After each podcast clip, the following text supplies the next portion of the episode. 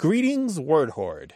We're here with an exciting option for you a version of our podcast without any ads. That's right. No advertising interruptions, just the content you love, ready to go in your favorite podcast apps like Spotify and Apple Podcasts. It's another way to support the show, ensuring that we keep bringing you the word stories and language explorations that you love.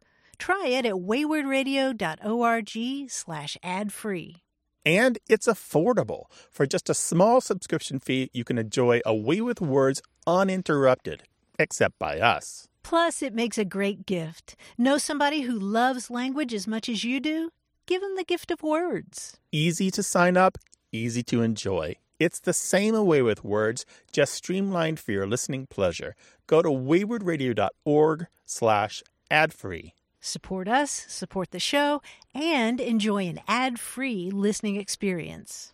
waywordradio.org slash ad-free. Thank you. You're listening to A Way with Words, the show about language and how we use it. I'm Grant Barrett. And I'm Martha Barnette. Norwegian. Let's talk about Norwegian. We never talk about Norwegian. We don't, do we? But let's. Okay. We got an email from Zach Bressler, who's originally from Omaha, Nebraska, but he's studying in Norway as a doctoral student, and he's picked up a lot of great Norwegian slang that I know you're going to dig. Yes, please. One of the expressions translates as to be in the middle of the butter's eye. Be in the middle of the butter's eyes. Butter as in the thing you spread on toast. Mm-hmm. Hmm And it means to be in exactly the best possible spot.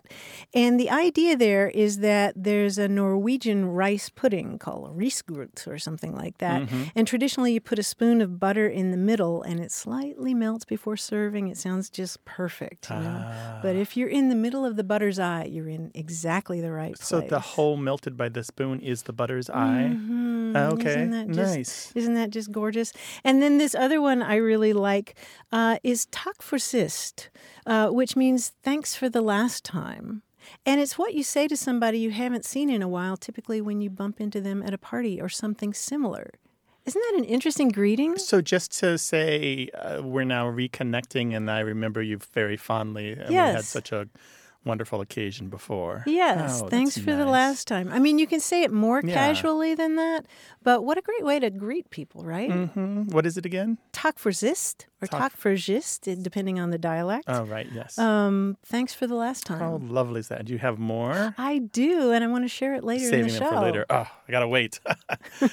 we have listeners from all over the world, and we have listeners who are living in countries that they didn't grow up in, and they're learning languages and they're learning slang and new words and local expressions, and a lot of it's wonderful and colorful. That's what we want to hear from you. Share your colorful foreign expressions that you learned in the field with us, 877 929 9673, or email words at waywordradio.org, and you can talk to us on Twitter at W A Y W O R D. Hello, welcome to A Way with Words. Hey, hey, how are you? Excellent. Who are we talking Good. to? This is Connie Boland from Wacissa, Florida. Hi, Connie. Welcome to the show. Well, I have a question from way back when I was six years old. My grandmother lived in Kennett, Missouri, down kind of in the south. That's and where she my would people come down to Panama City, Florida, every time that mother would have another baby. She would help. Well, I'm the oldest of six, so I saw her quite a lot. One day she was down there visiting, and she hollered out of the bathroom door to, for me to go get her step-ins. So, being six years old, I had no idea what that was. I went to her room. I looked in her suitcase. I brought her back her bedroom slippers. It's the only thing I could think of that she could step in. So, my question is what on earth is a step in, and why did she use it to ask for her underwear? She was a little confused. Seriously. you were confused.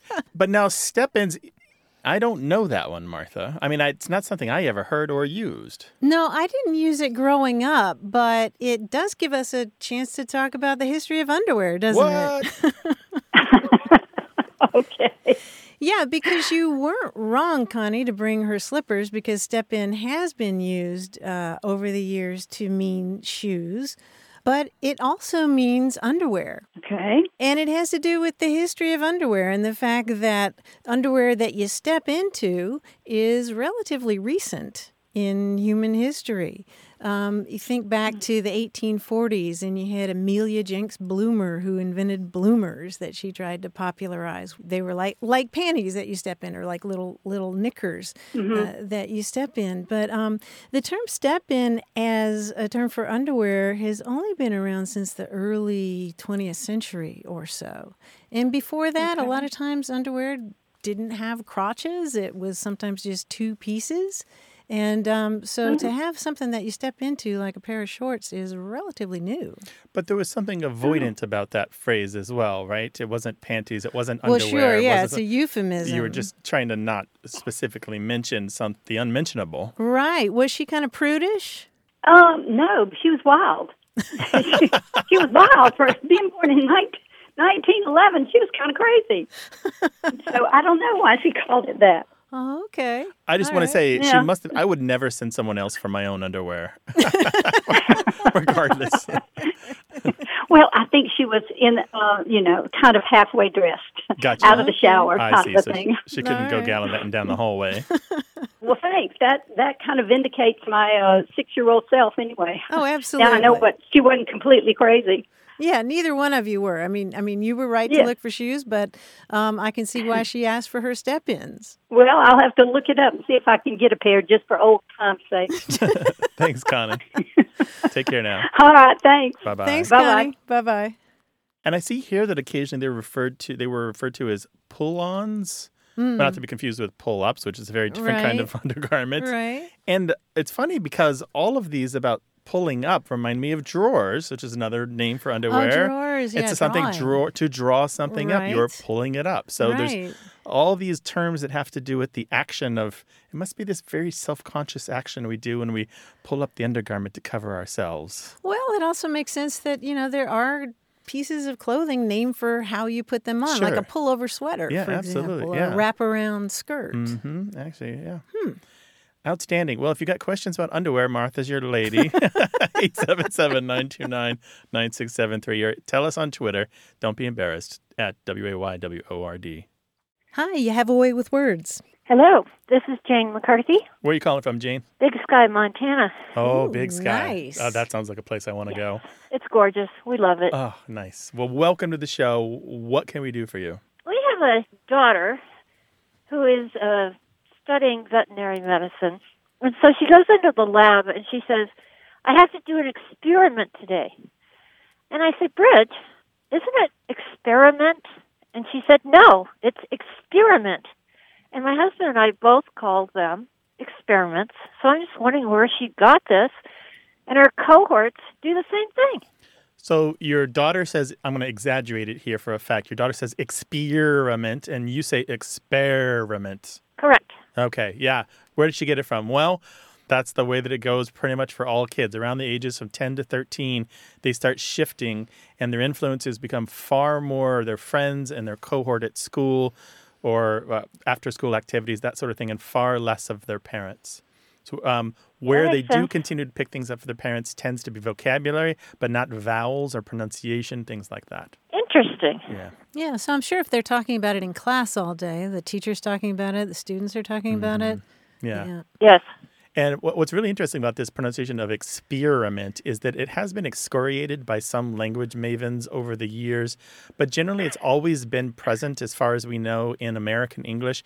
You can find mentions of it as far back as the the mid 1800s. Uh, where it's usually put in the mouths of like uneducated rubes or foreigners speaking English, but it has always been here. And the thing is, there's something like six different common pronunciations of the word in American English today, and two Oh, bizarre. major ones. So it's it's not a surprise that you're you differ because you come from different generations. Well, I'll have to watch and see if I could get her some more vocabulary. You could settle on a third pronunciation, which is experiment. Or a fourth one, trial, yeah, just call it. trial. Yes. and my husband calls it spearmint. spearmint, Spearmint, like, yeah. like the gum. Yeah, just being silly. All right, well, Yeah. cool. Thanks for calling, Jane. We really appreciate it. Well, thank you. It was fun. Take care. Okay, Bye bye. Take care. Bye. Bye, Jane. Bye. So one of the ways the pronunciations of experiment differ is that first syllable. So some people it's experiment, and some people it's a experiment, and some people's it's experiment. Experiment. Yeah, it's wow. interesting, right? So some people kind of skip the K sound; they say a experiment, which is kind of more of a childish pronunciation. But they're out there, and you can you can find them chronicled and recorded, and the Mm-hmm. linguists are looking at them and trying to figure out if there's patterns there. Oh, that's interesting. Yeah. And I'm sure if you're saying it a whole lot because that's your work. you Yeah, know, and you're going to say it like your peers, the Right. people in the, who are doing the same studies that you're doing. Absolutely. Yeah. 877 929 9673.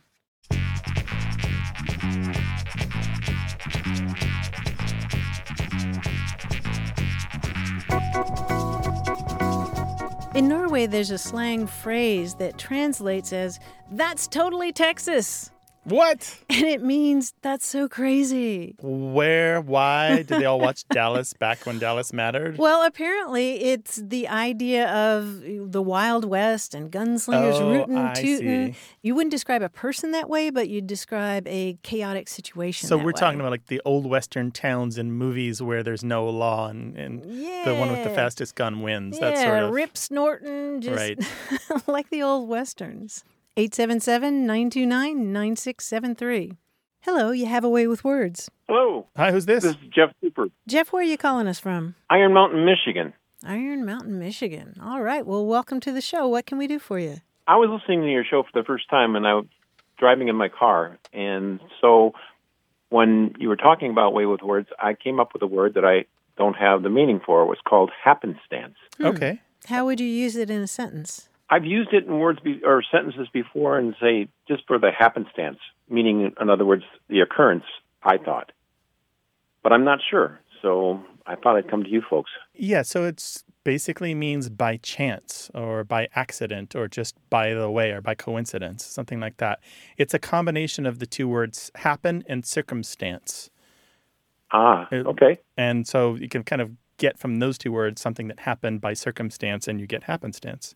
Comes from about the 1850s. Um, and it, it- it's a kind of elevated word, wouldn't you say, Jeff? So it's not the kind of thing that you would write in a letter maybe to a friend, but maybe more writes in something formal. Truly, yeah, because it is a formal word. Like you said, from 1850, I would probably guess it's got a lot of history behind it. Yeah, it actually had some competitors in the beginning, including Happen Chance, which didn't catch on as well, and Happen So, kind of a reduction of It So Happens. But happenstance happened to be the word that, that won out. Interesting. Yeah, right? We have a lot of colloquialisms in the UP of Michigan, and uh, we have a Finnish community. When I came to town in Marquette back in 1967, and it was a greeting when you walk down the street and you pass somebody and you wouldn't be recognized. They'd say, "How come you know hello me when you know me so easy?" That's melodious. it's like a little poem. That's Oh, wonderful. One of those things about us Jeff, up here in the UP. welcome to the show. We're glad you caught us for the first time. Thanks for listening, and we appreciate your call. I will continue to listen to you folks. You're very enjoyable and very entertaining. Oh, thank you. Okay, Take care now. Bye now. Bye, Bye-bye. Jeff. If you happen to have a language question, perchance, give us a call, 877 929 9673, or send an email to words at waywordradio.org. This show is about language examined through family, history, and culture. Stay with us.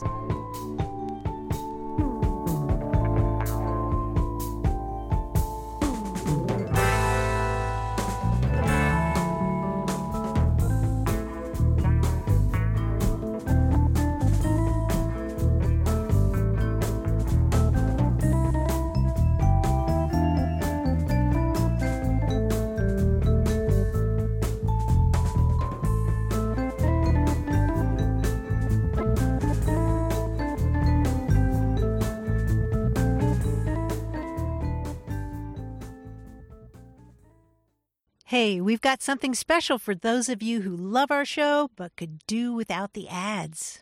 That's right. Imagine a way with words, the same engaging conversations, the same deep dives into language without advertising interruptions. We're talking about our ad free podcast feed. It's sleek, clean, and it's just for our supporters. It's at waywordradio.org slash ad free. It's inexpensive, easy to sign up for, and works with all major podcast apps like Apple Podcasts and Spotify.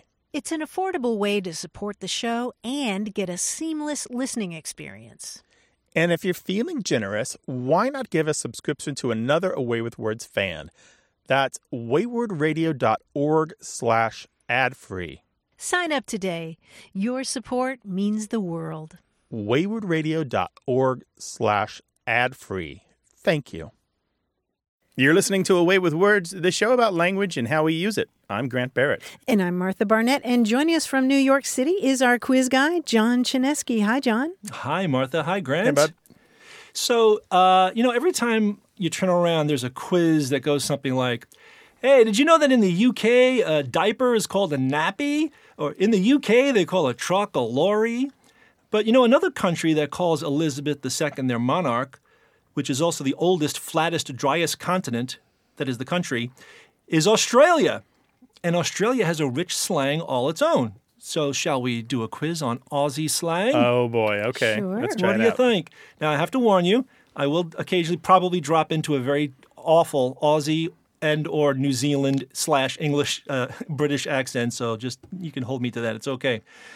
Now, in New York, this is a Bronx cheer, but an Aussie salute is when you wave your hand in the air to what end? Uh, to get someone's attention. Not to get someone's attention. To order No, beer. Not to order a beer. That's a very good uh, good reason to, to wave your uh, hand in the air. complain about the the cricket match. Think uh, think more about uh, being way out in the outback, and uh, you've got to wave your hand around in the air. To catch a swat a fly? Yes, to shoo away ah. flies is known as an Aussie salute. Gotcha. Now, it's a wonder why J.K. Rowling would name non-lazy sporting equipment after a lazy person. But the Aussie term for a lazy person shares its name with a heavy iron ball that flies around attempting to knock players off their brooms in the game of Quidditch. Do you know what it is? the heavy iron ball. It's a bludger. It is a bludger, yes. So a lazy person in Australia is a bludger, and if you're if you're uh, living off the off like uh, the state, they call you a dole bludger The whole bludger. Okay. because you're a dole bludger. Now, I guess a country completely surrounded by ocean with a desert and wilderness in the middle would have a lot of beach slang. If a man is wearing bathers that leave nothing to the imagination, an Aussie might say that they're smuggling what small parakeet native They're to Australia. budgie smugglers. They're budgie smugglers, a oh. budgeriga. No, no, sir. In the Budgeriga. English speaking world is grape smugglers. Grape smugglers, I've heard those too, yeah. Aussie slang for just about any regular Australian bloke is what relatively common man's name? Bruce. Bruce, Bruce is right. Change the first letter of the UK slang for diaper that I mentioned earlier, and you'll get modern Aussie slang for a portable computer. Nappy and mm, lappy. lappy. Lappy. Lappy, yes. You know, you can check your facey on your lappy. That's what they call Facebook. facey They call it ah. facey. Whoop whoop means one thing to a Three Stooges fan. It means Curly is excited. but if an Aussie says you live in whoop whoop, what does that mean? It's a town way, way, way out. Any place way out in the middle of nowhere. Yeah. Oh, he lives way out in whoop whoop. Yeah, whoop whoop. If an Aussie offers you their brekkie, what might you do with it? Eat, Eat it. It's breakfast. Eat it. It is breakfast, yes. You guys are all set for your trip down under. There you go. Absolutely. Thanks, guys. John. I'll That see was- you that next fun. time. Thanks, Bye. John. Thanks. Bye bye. You know, we do goof around about language, and we welcome our Australian listeners and everyone else around the world who speaks a different English than we do to email us and tell us the cool things about your dialect of English. We'd love to hear about it. The email address is words at waywordradio.org. Or if you're in the United States and Canada, you can call us toll free 877 929 9673. Hi there. You have a way with words. Hi, this is Lael Taylor from Harlan, Iowa. Well, hello, Lael. How are you? Welcome to the show. One day, my family and I were baking, and we were using cream of tartar. And this, for some reason, reminded me of tartar sauce. Mm-hmm. And so we looked up the definition of tartar, like your teeth, and tartar sauce, like leftovers of wine. And then we looked up the definition of tartar sauce, and it had nothing to do with either of those things. So I was wondering how tartar sauce got its name. Oh, wow. Yes. This is a great question. It's a great question, and you sound like you have a fun family. Yeah, we do. And you did a lot of your own research, so bravo for that. We appreciate that. Mm-hmm. All right, you're right. There are two different words that sound a lot alike here, that each of them gave a word that looks like tartar to different parts of the English language. So you mentioned something about wine, and that's the one I want to start with. When we use cream of tartar, to cook with. It's actually a white residue left over from winemaking that comes from the inside of the casks. And some way, somehow somebody figured that you could use it for baking. That word tartar, T A R T A R, comes from a Latin word tartarum. Um, and it is unrelated to the, some of the other tartars that we're talking about. It is also, however, the one for tartar on your teeth because it looks a lot like that, that that white substance you get when you haven't brushed in a while, right? Yeah. Yeah. So so the cream of tartar and the tartar on your teeth are related, and they go back to a Latin word tartarum, and that means the white crust that forms during the winemaking process inside the cask. All right, and then we have other tartars happening here. And we have to start with the people known as the Tartars, um, T A R T A R, and sometimes called the Tatars without the first R. And they were a huge 13th century army of Mongols and Turkic people who were led most famously by Genghis Khan, if you know who he is. Um, not really. He was uh, he was the warrior to end all warriors. He was one of the most savage leaders of, of of military that have ever has ever existed on this earth, according to legend, anyway. Um, so a really big deal. And so this army, get this, they would take meat and put it under their saddles while riding their horses all day, and the meat would be cooked through friction and the saltiness of the horse's sweat. Kind of cured and cooked at the same time. Yeah. And they would eat it. So it was still technically raw, but it was somehow, I don't know. This is what they did. All of the resources I have say that this happened. I would like to know how they know that the Tartars put raw meat under the saddle of their horses and then ate it after a while. In any case, so that became a dish known as steak tartare. Have you ever heard of this? Um, kind of. Well, the Germans in Hamburg, Germany, in the medieval times, later created a raw meat dish that we call steak tartare. And they mimicked this dish from the Tartars, the Mongols and the Turkic people, and they added some some seasoning to it. So they took the raw meat and they added mayonnaise and pickles and onions and olives and capers and some herbs. And this kind of spice that they added to it is what we now call tartar sauce. So it's kind of like what you add to steak tartare without the steak. Does that make sense? Wow. Yeah. So the tartar sauce mimics the spices and, and flavors that were added to steak tartare originally in the medieval times. How about that? That's a really, really long history. And can I give you one more thing, Leo? yeah. Ultimately, the same raw meat dish made in Hamburg, Germany, became what we know as hamburgers today. Uh, later, of course, shaped into patties and cooked, but still, ultimately, its origins go back to medieval times with these Germans mimicking this tartar dish. Whoa. That's a lot, I know. You know what? When when we get a chance, we're going to put this up on the website. We'll have links and the full story, and you'll be able to listen to it in detail. All right? Yeah. Thank you for having me. Hey, you know what? It was a real delight. Thank you for taking some time out of your day to talk with us. Yeah, it's a great question. And call us again sometime. All right? Okay. Bye bye bye. Bye. Bye. 877 929 9673. Email words at waywordradio.org or talk to us on Twitter at W A Y W O R D.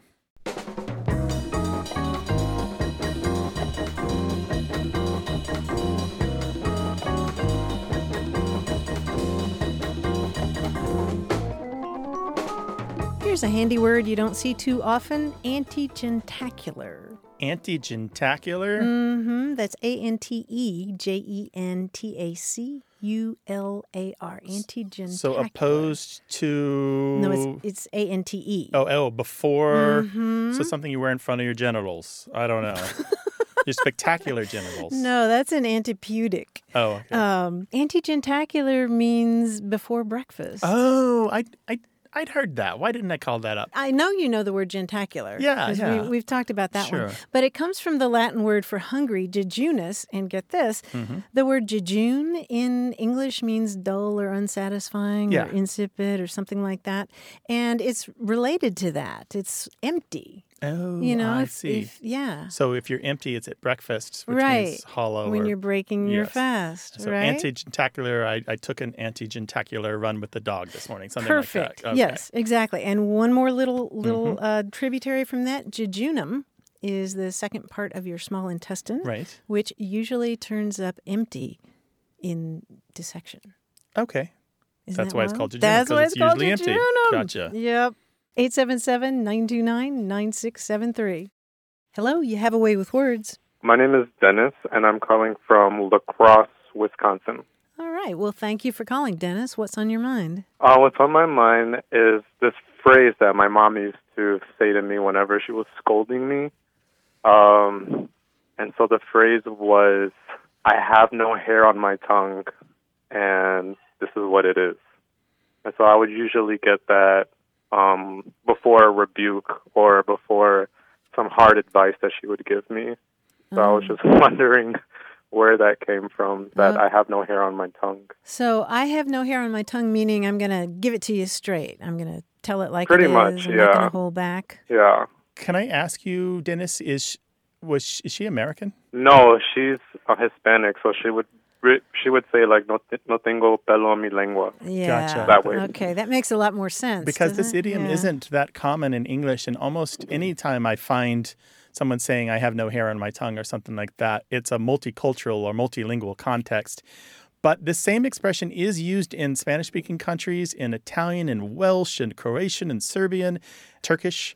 The origins of it are deep as far back as European culture goes. Uh, generally, it's believed, the general analysis of this tends to be by people who study these sorts of sayings is when you have hair on your tongue, you can't speak clearly because you're kind of trying to catch it with your teeth and your tongue, and so it's it's like affecting your speech a little bit like that because you're trying to get the song uh, the hair out of your teeth. So so you wouldn't be speaking clearly, and if you're not doing that, then you are speaking clearly. And as a matter of fact, in French, to have hair on one's tongue does mean to speak with a lisp or to speak unclearly. And in Turkish, it's a little different. In Turkish, if you say I have no hair on my tongue, it can mean I'm tired of repeating myself. Yes. So when she would say that, I'd kind of figuratively speaking be like a dog with a tail between its legs, and then I'd just listen to what she has to say. Hmm. Oh yeah, so you you you were the poor whipped the whipped boy, right? Waiting to get the Yeah. chastisement, right? Oh yeah, Yeah. I, I know those moments well. More than my few, but my mother didn't say that that particular idiom. Yeah, so in Spanish, if you do have hairs on your tongue, then it's sort of like you tell white lies or you sort of equivocate. Yeah. Did she use it that way? No, just that she wasn't um she wasn't gonna like soft tongue or Mhm. um sugarcoat anything for Mhm. me. And Gotcha. that if I didn't like what she was hearing, you know, tough. Right. And the Spanish version again is No tengo pelo en mi lengua. right. Mm-hmm. it literally, I don't have hair on my tongue. Perfect. Well, that's what we know, Dennis. Thanks for your call. All right, thank you guys. All Love right. your show. Thank you. Take Thanks, care now. Dennis. Bye-bye. Bye bye. Bye. 877 929 9673. Hello, you have a way with words. Hi, this is Marley McLean. I'm calling from Indianapolis, Indiana. Hello, Marley. Welcome to the show. Hey, Marley. Hi, thanks so much for having me. Sure. What can we do for you? I'm going to see if you can weigh in on a debate I've been having with my friends. Um, before I explain the two arguments that I have, I want to see what your initial response is. Okay. So, if I were to describe you as scrappy, would you take it as a compliment or an insult? What kind of conversation are we having where you bring this up? I knew you would ask for context immediately. um, the two sides that come up in this debate are, in a in a positive way, might be someone who is kind of the underdog, but makes their way through a situation with the resources they have. Mm-hmm. Um, they might face a lot of obstacles along the way, but it's kind of associated with like a David and Goliath or just a resilient and resourceful person. Mm-hmm. And then the negative connotation would be someone who fights dirty and does whatever they have to do to win. Mm. They really take in the value of victory over integrity or fairness.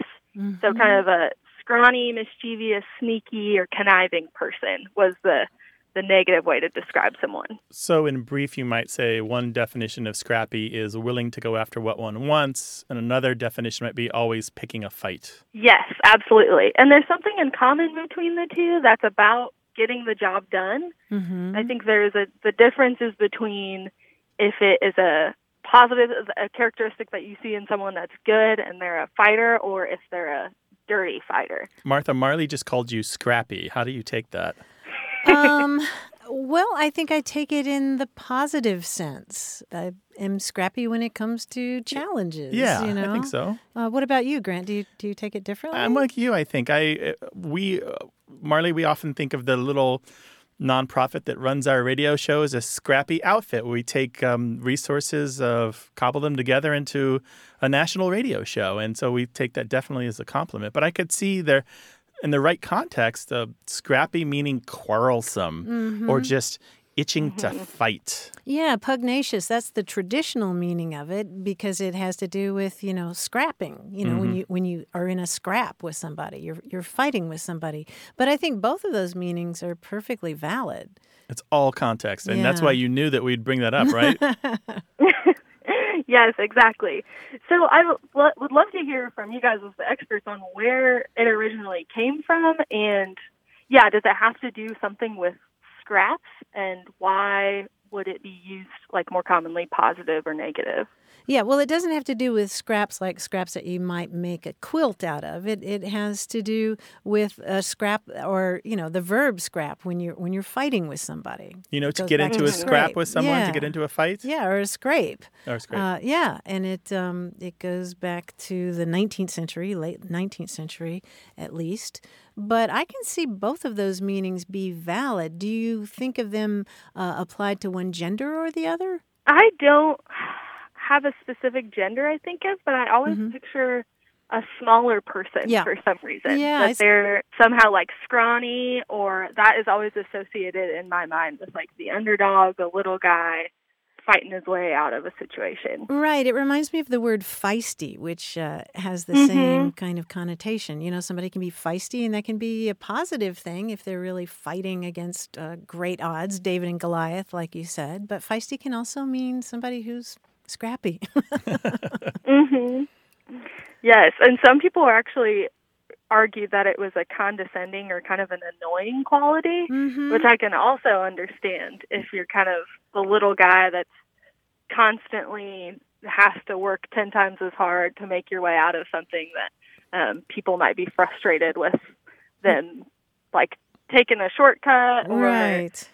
Doing something that's not fair to get what they want. Oh, Right, I I- see. I, don't have that sense of scrappy. That sounds more like a, a nudge to me. Somebody who's just constantly annoying you with their desire to succeed and wanting you to make it happen for them. Yeah, when I when I think of somebody who's scrappy, I think of them swinging, you know, swinging with their fists, you know, just just fighting and Right. fighting and fighting. But I think, as Grant said, it's all context. It has to be context. Where were you arguing about this? Um, just with a group of friends that I have, we were we all had dinner together, and then got talking about the word scrappy, and it, I have to say it was a pretty heated argument.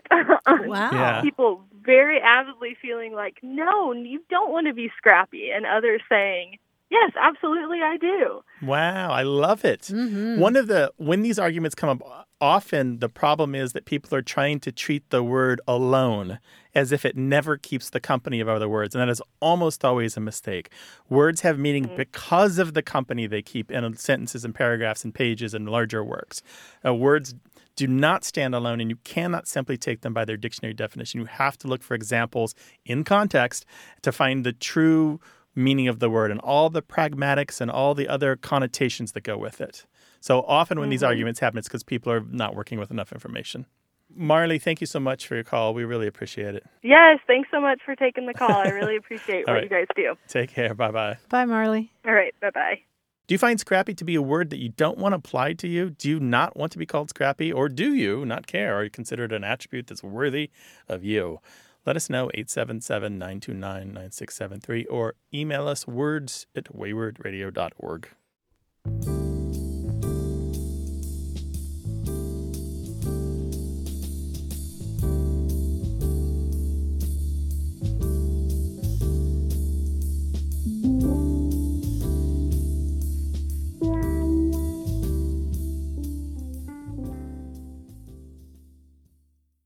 You're listening to A Way with Words, the show about language and how we use it. I'm Grant Barrett.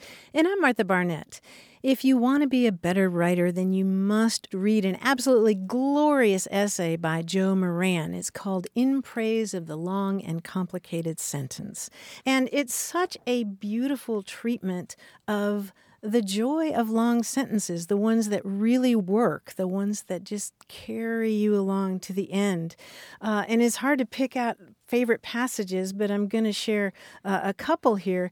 He says a long sentence should exult in its own expansiveness, lovingly extending its line of thought while being always clearly moving to its close. It should create anticipation, not confusion, as it goes along. And he makes all these great analogies with other art forms, including comedy and poetry and even tightrope walking.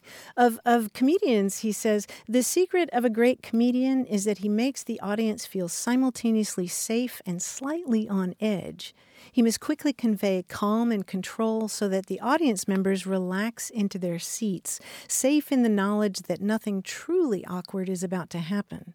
But he must also create a sense of unpredictability that makes them lean forward. A good long sentence has that same tension. It should frustrate readers just a little and put them just faintly on edge without ever suggesting that it has lost control of being said. Oh, Isn't that great? That's wonderful. He goes on to say a long sentence can seem thrillingly out of breath, deliciously tantalizing, so long as we feel the writer is still in charge. It is like listening to a great singer as he holds his breath and prolongs a phrase. And he goes into the whole way that Frank Sinatra learned to sing and learned to carry tunes for a long time by watching the way trombone players did it. Oh, wonderful. I just can't recommend this essay enough. And the essay is The essay is In Praise of the Long and Complicated Sentence by Joe Moran, and I read it on lithub.com. We'll put a link to that on our website, waywordradio.org. This show is about words and language and everything in between. 877 929 9673 or email words at waywordradio.org. Hello, you have a way with words. Hi, uh, my name is Destiny Howell, and I'm calling from Huntington Beach, California. Hi, Destiny. Welcome to the show. Hi. What's up? So I speak pretty good German and a little bit of Spanish. And I recently started learning Russian, and something kind of interesting happened. So when I was learning Spanish, I already knew German pretty well. And if I didn't know a word, my brain would automatically put in the German word. Mm-hmm. And then when I started learning Russian, my German is significantly better than my Spanish, but my brain started putting in the Spanish words instead. Uh huh. So I was curious if there's some kind of similarity between those two languages that would make that a more optimal choice for my brain rather than using the language that I'm uh, more proficient in. Oh, I'm so glad you asked about this because you're describing a really cool phenomenon. I don't think it has to do with similarities between the languages so much as something that's called faulty language selection. Have you heard about that? No. Yeah, this is something that polyglots experience where they learn one language and then they learn another language. And if they're learning another one, then they tend to substitute words just like you're talking about. And uh, a lot of people report this phenomenon, and we're not really sure why it happens. Does it happen to you more when you're speaking rather than writing? Yes, significantly more. Yeah, yeah, that's what a lot of people report. And it also doesn't seem to be as common with people who grew up bilingual, but it's people who acquire languages later in life. Uh, and it's a it's a really cool thing, right? Because sometimes you just cannot think of the word in the other language, but you know you know it, Mm-hmm. right? But the question at large is do Spanish and Russian have some kind of similarity that would make her more likely to call on the Spanish rather than the German, which she knows much better? Yeah, no, I don't think so. I mean, I mean, ultimately they go back to the same Indo-European language, but but I don't think it's a similarity issue so much as, as this phenomenon of, of faulty language selection. Destiny, did you learn German and Spanish in different ways? For example, did you learn German in school or in Germany and Spanish, say, from an app or a class? Um, I learned them both in classroom settings, but I did learn. My teacher with German was very different style, um, so we didn't translate anything. He would use hand signals, Mm-hmm. And so that made it a little bit. It seemed anyway more natural because you're associating the word with whatever the Right. action is instead of a different word in another language. Mm-hmm. And how are you learning Russian? I started with an app and then went to a tutor. And Oh, so that okay. was kind of like a private one on one session. You're committed. But the reason I'm asking these questions is sometimes what Martha is talking about, um, One idea is that it might come from uh, difficulty in context switching. For example, if you learn two languages in very much the same way, say even the same school and the same kind of textbooks or the same app, then it's hard to separate them out in your mind. You need much broader context differences. So, for example, if I had learned German in Germany but Spanish in class, no confusion. But if I learned German in Germany, Spanish in class, and Russian in another class, the context between the Spanish and the Russian might be so similar that I, I need more than just the language to tell me that I need to use the second language. I need um, the mood, the feeling, the room, the air, the weather, the people, the the attitudes, the uh, trappings of the society around me in order to give me the context. Oh, now I need to switch to that other language, and a lot of that is unconscious. Mm-hmm. Yeah, we heard from a woman who grew up speaking Chinese, and then she learned English, and then she was studying Japanese in college, and she was having the same kinds of problems that you have. And she said that one of the things that helped her when she was speaking was to physically embody the way that she spoke in different languages because she would physically uh, be different uh, depending on which language she was talking about. You know, use different gestures or, or, a different stance, and that seemed to help if she was if she um, would embody the language that was the target language she was mm-hmm. trying to speak in. That's a really cool idea. Yeah, right? So Taking on different that. personalities yeah. or characters, almost roles. Right. This is how I am in German and this is how I am in Russian. Yeah, kind of exaggerate it. Yeah. So you might try that. Very cool.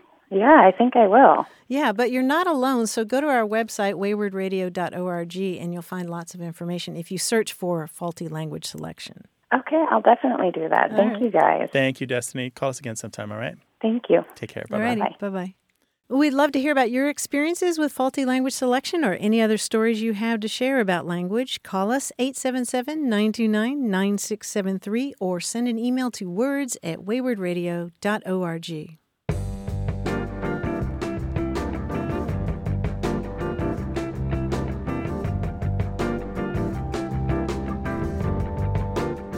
We had such a great time recently in Dallas. I know, right? They they were fantastic. That's our third time there. Yep. And there were endless questions. We could have done Q&A for another couple hours. I know. They pretty much turned off the lights to get us to go out of there.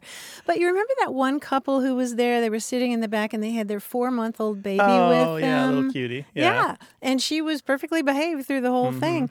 But they asked about fret. The couple was David and Angela Heat Dirks, and she's originally from North Carolina, where they use fret as a transitive verb. Remember that? She was asking Yeah, about... so her question was uh, can you say, is it all right to say, uh, don't fret him, like don't fret your brother? Right, exactly. And it turns out that, yes, in parts of the country, particularly the South, uh, you can use fret as a transitive verb. And I couldn't think of what the etymology would be, but it, it goes back to an old word that means to eat, mm-hmm. like like you know a dog will worry a bone meaning ah. gnaw on it and like eating on mm-hmm. on something is like gnawing at it so um, that's that's where we get the idea of fretting over something you're sort of gnawing mm-hmm. at something but but you can use it uh, as a transitive verb as well oh that's interesting yeah so that's counter to most uh, people who speak uh, other varieties of english right right yeah. right but in the south you might say don't fret the child but let him alone or or it ain't fretting me, something like that. Well, that is perfect. Isn't I love that cool? Yeah. One other thing to say about that, that beautiful little four month old baby mm-hmm. is named Dayspring. Oh, nice. Isn't Dayspring. that gorgeous? That's cute. I did not know until I learned it from them and looked it up that is a term in the Bible that means dawn. It's a translation of uh, of Greek that means dawn. Almost like a kenning, right? Uh, yeah. Almost an Anglo Saxon combination of words yeah. to make a compound. Right, right. Like the spring from which dawn comes. Lovely. Yeah. By the way, we do live events all around the country, and you can find the latest dates and tour stops that we're making and ask us to come to your town on our website at waywordradio.org. Hello, you have a way with words. Hey, how are you? Doing fine. Who's this and where are you calling from? Tom in Tallahassee, Florida. Hi, Tom. Welcome to the show. What can we do for you, Tom? I was uh, always had a real curiosity about the word gedunk. It's a term I uh, heard in the Navy. When you went to the ship store, you went to the gedunk. When you're at the ship store, you buy gedunks. So it could be a range of from candies to cigarettes to whatever. And so you were in the Navy? Correct. And how long ago would that be? Uh, I was in there from 60 to 64. 60 to 64. Gotcha. So Gedunk, and you might spell that what? G E D U N K? That's as close as I could get. So I like it. It's so it's both the place that you buy the sweets and the sweets themselves. Correct. That conforms with what I know. We've I think we talked about this once before on the show, and I dug up some information on this for one of my books, and it's got a really interesting history. It probably dates back to a comic strip from 1925. There was a comic strip called Harold Teen, T E E N, and it was at a time when comic strips could be popular and they actually had an influence on language and culture in the United States. And so in the comic strip, these teens go to soda fountains and they have a, a, a gidunk or a gadunk sundae. And sometimes it's just a sundae like we know it today, you know, with the whipped cream and the cherry and the banana and the ice cream in the glass dish. Sometimes it's an ice cream float where they plop a scoop of ice cream into the soda. And the story supposedly is, although it's never explained in the comic strip, that the name uh, Gidunk is roughly the sound that an ice cream float makes when you put the ice cream into the soda. It's that, that noise, that plopping noise almost.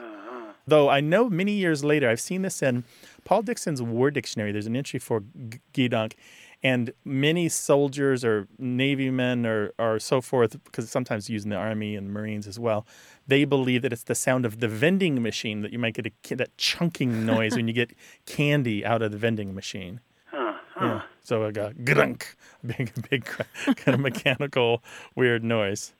I always sort of thought it was uh, a con- conglomeration of uh, military term that they would use the first letters to make up a word. Oh, an acronym. No, no, it predates the military. The military just borrowed it from general culture. Another interesting aspect of this is many German verbs begin with the GE. And so there's an idea that maybe Gedunk is a combination of the English verb dunk plus the German prefix GE.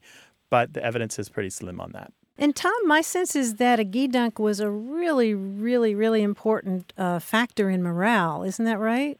Correct. Yeah, I read that the uh, Navy during World War II commissioned a $1 million gedunk barge. What? Yeah, and then refrigeration ships that would that would carry all these things so that so that they would be easily available to ships. I mean, I mean, it was a really important thing, right? Right, for morale. Yeah, to be able to, to look forward to that uh, gedunk. it- it- particularly if you're serving in hot climates. Where did you serve, Tom? Uh, well, I was uh, in Naples, Italy for two years, Okay. Mm. Ice, ice cream would go over easy there, right? pretty much. Yeah, I think I'd want to go ashore for pizza though. Uh, most anything could go over pretty good by the time we got out of there. Tom, thank you so much for sharing these memories with us. Thank you. Thank you for the information. Sounds good. All right. Take care. All right. Appreciate it. All Thanks, right. Tom. Bye Thank bye. you. Bye bye. 877 929 9673.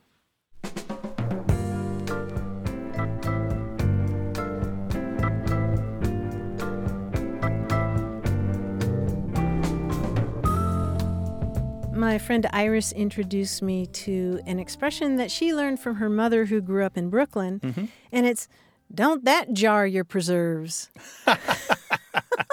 That's good. Pun on jar, fun? right? Yeah, yeah, it's kind of like one of those paraprosdokian statements we've talked about before. Mm-hmm. You where, think where it's the- going to say one thing, but it takes a detour and says another. Yeah, don't that jar your preserves? I mean, We- don't that get your goat or don't that uh, surprise you? yeah, how about that? How about that? Yeah. How about that? Call us with your language story, 877 929 9673. Hello, you have a way with words. Well, hello. My name is Kevin, and I am from Alabama. Um, I have a question about the word poo poo. P O O H P O O H. I first heard it as a kid. Poo poo to the Who's. The Grinch said with a sneer, It's almost Christmas. It's practically here. And then I saw in Newsweek magazine where Congress poo pooed this one congressman's bill. What can you tell me about it? to poo poo something. So you're taking this to mean what? Uh, say no or disapprove? Yeah, that's that's pretty much it. Just to clear the air a little bit, it doesn't have anything to do with poop or excrement or feces. No, that's Right. T O O. Yeah. There's but- an H on the end. But there's a lot of similarity there, and people might think that if you say that you're poo-pooing, that you're it's like, you know, um, not literally but figuratively throwing poo on a thing. You're not doing that. Yeah. What it is is it's a spelling version of the sound that you make when you have a sudden disregard for something. So there's this uh, sharp plosive sound that you make when you are reacting dismissively. So you go, like it's a sharp exhalation of air Yeah. with a p sound at the beginning, like puh. Yeah. Right? And so it's basically a spelling version of that. So we made the sound first, somebody spelled it as a word, and now we say the word as a word rather than making the sound. Oh, we also make the Ah. sound, but but we also say the word. Did Dr. Seuss actually make up that word? No, no, Oh, it's it's much older around. than that. 1500s easily. Oh, wow. Yeah, it goes back to the 1500s. Um, it starts as a as a single word to poo something. Again, no reference to excrement, and then both as a noun as an interjection. Eventually, shows up by the 1600s as a reduplicated, and this is a linguistic term that means to be duplicated, to say more than once for emphasis. And so it shows up by the 1600s as poo poo, and then we get the verb. Redundant. Uh, it's not redundant. No, it's emphasis. It's a reinforcement. Oh, okay. And then we get it as a verb by the 1800s. Well, thank you very much for your time. This was really fun. You guys have a good day. Bye bye. Thank you, you? very much. All righty. Bye bye. Thanks for calling, Kevin. Take care. Call us with your language question, 877 929 9673, or send it to us in email. The address is words at waywordradio.org.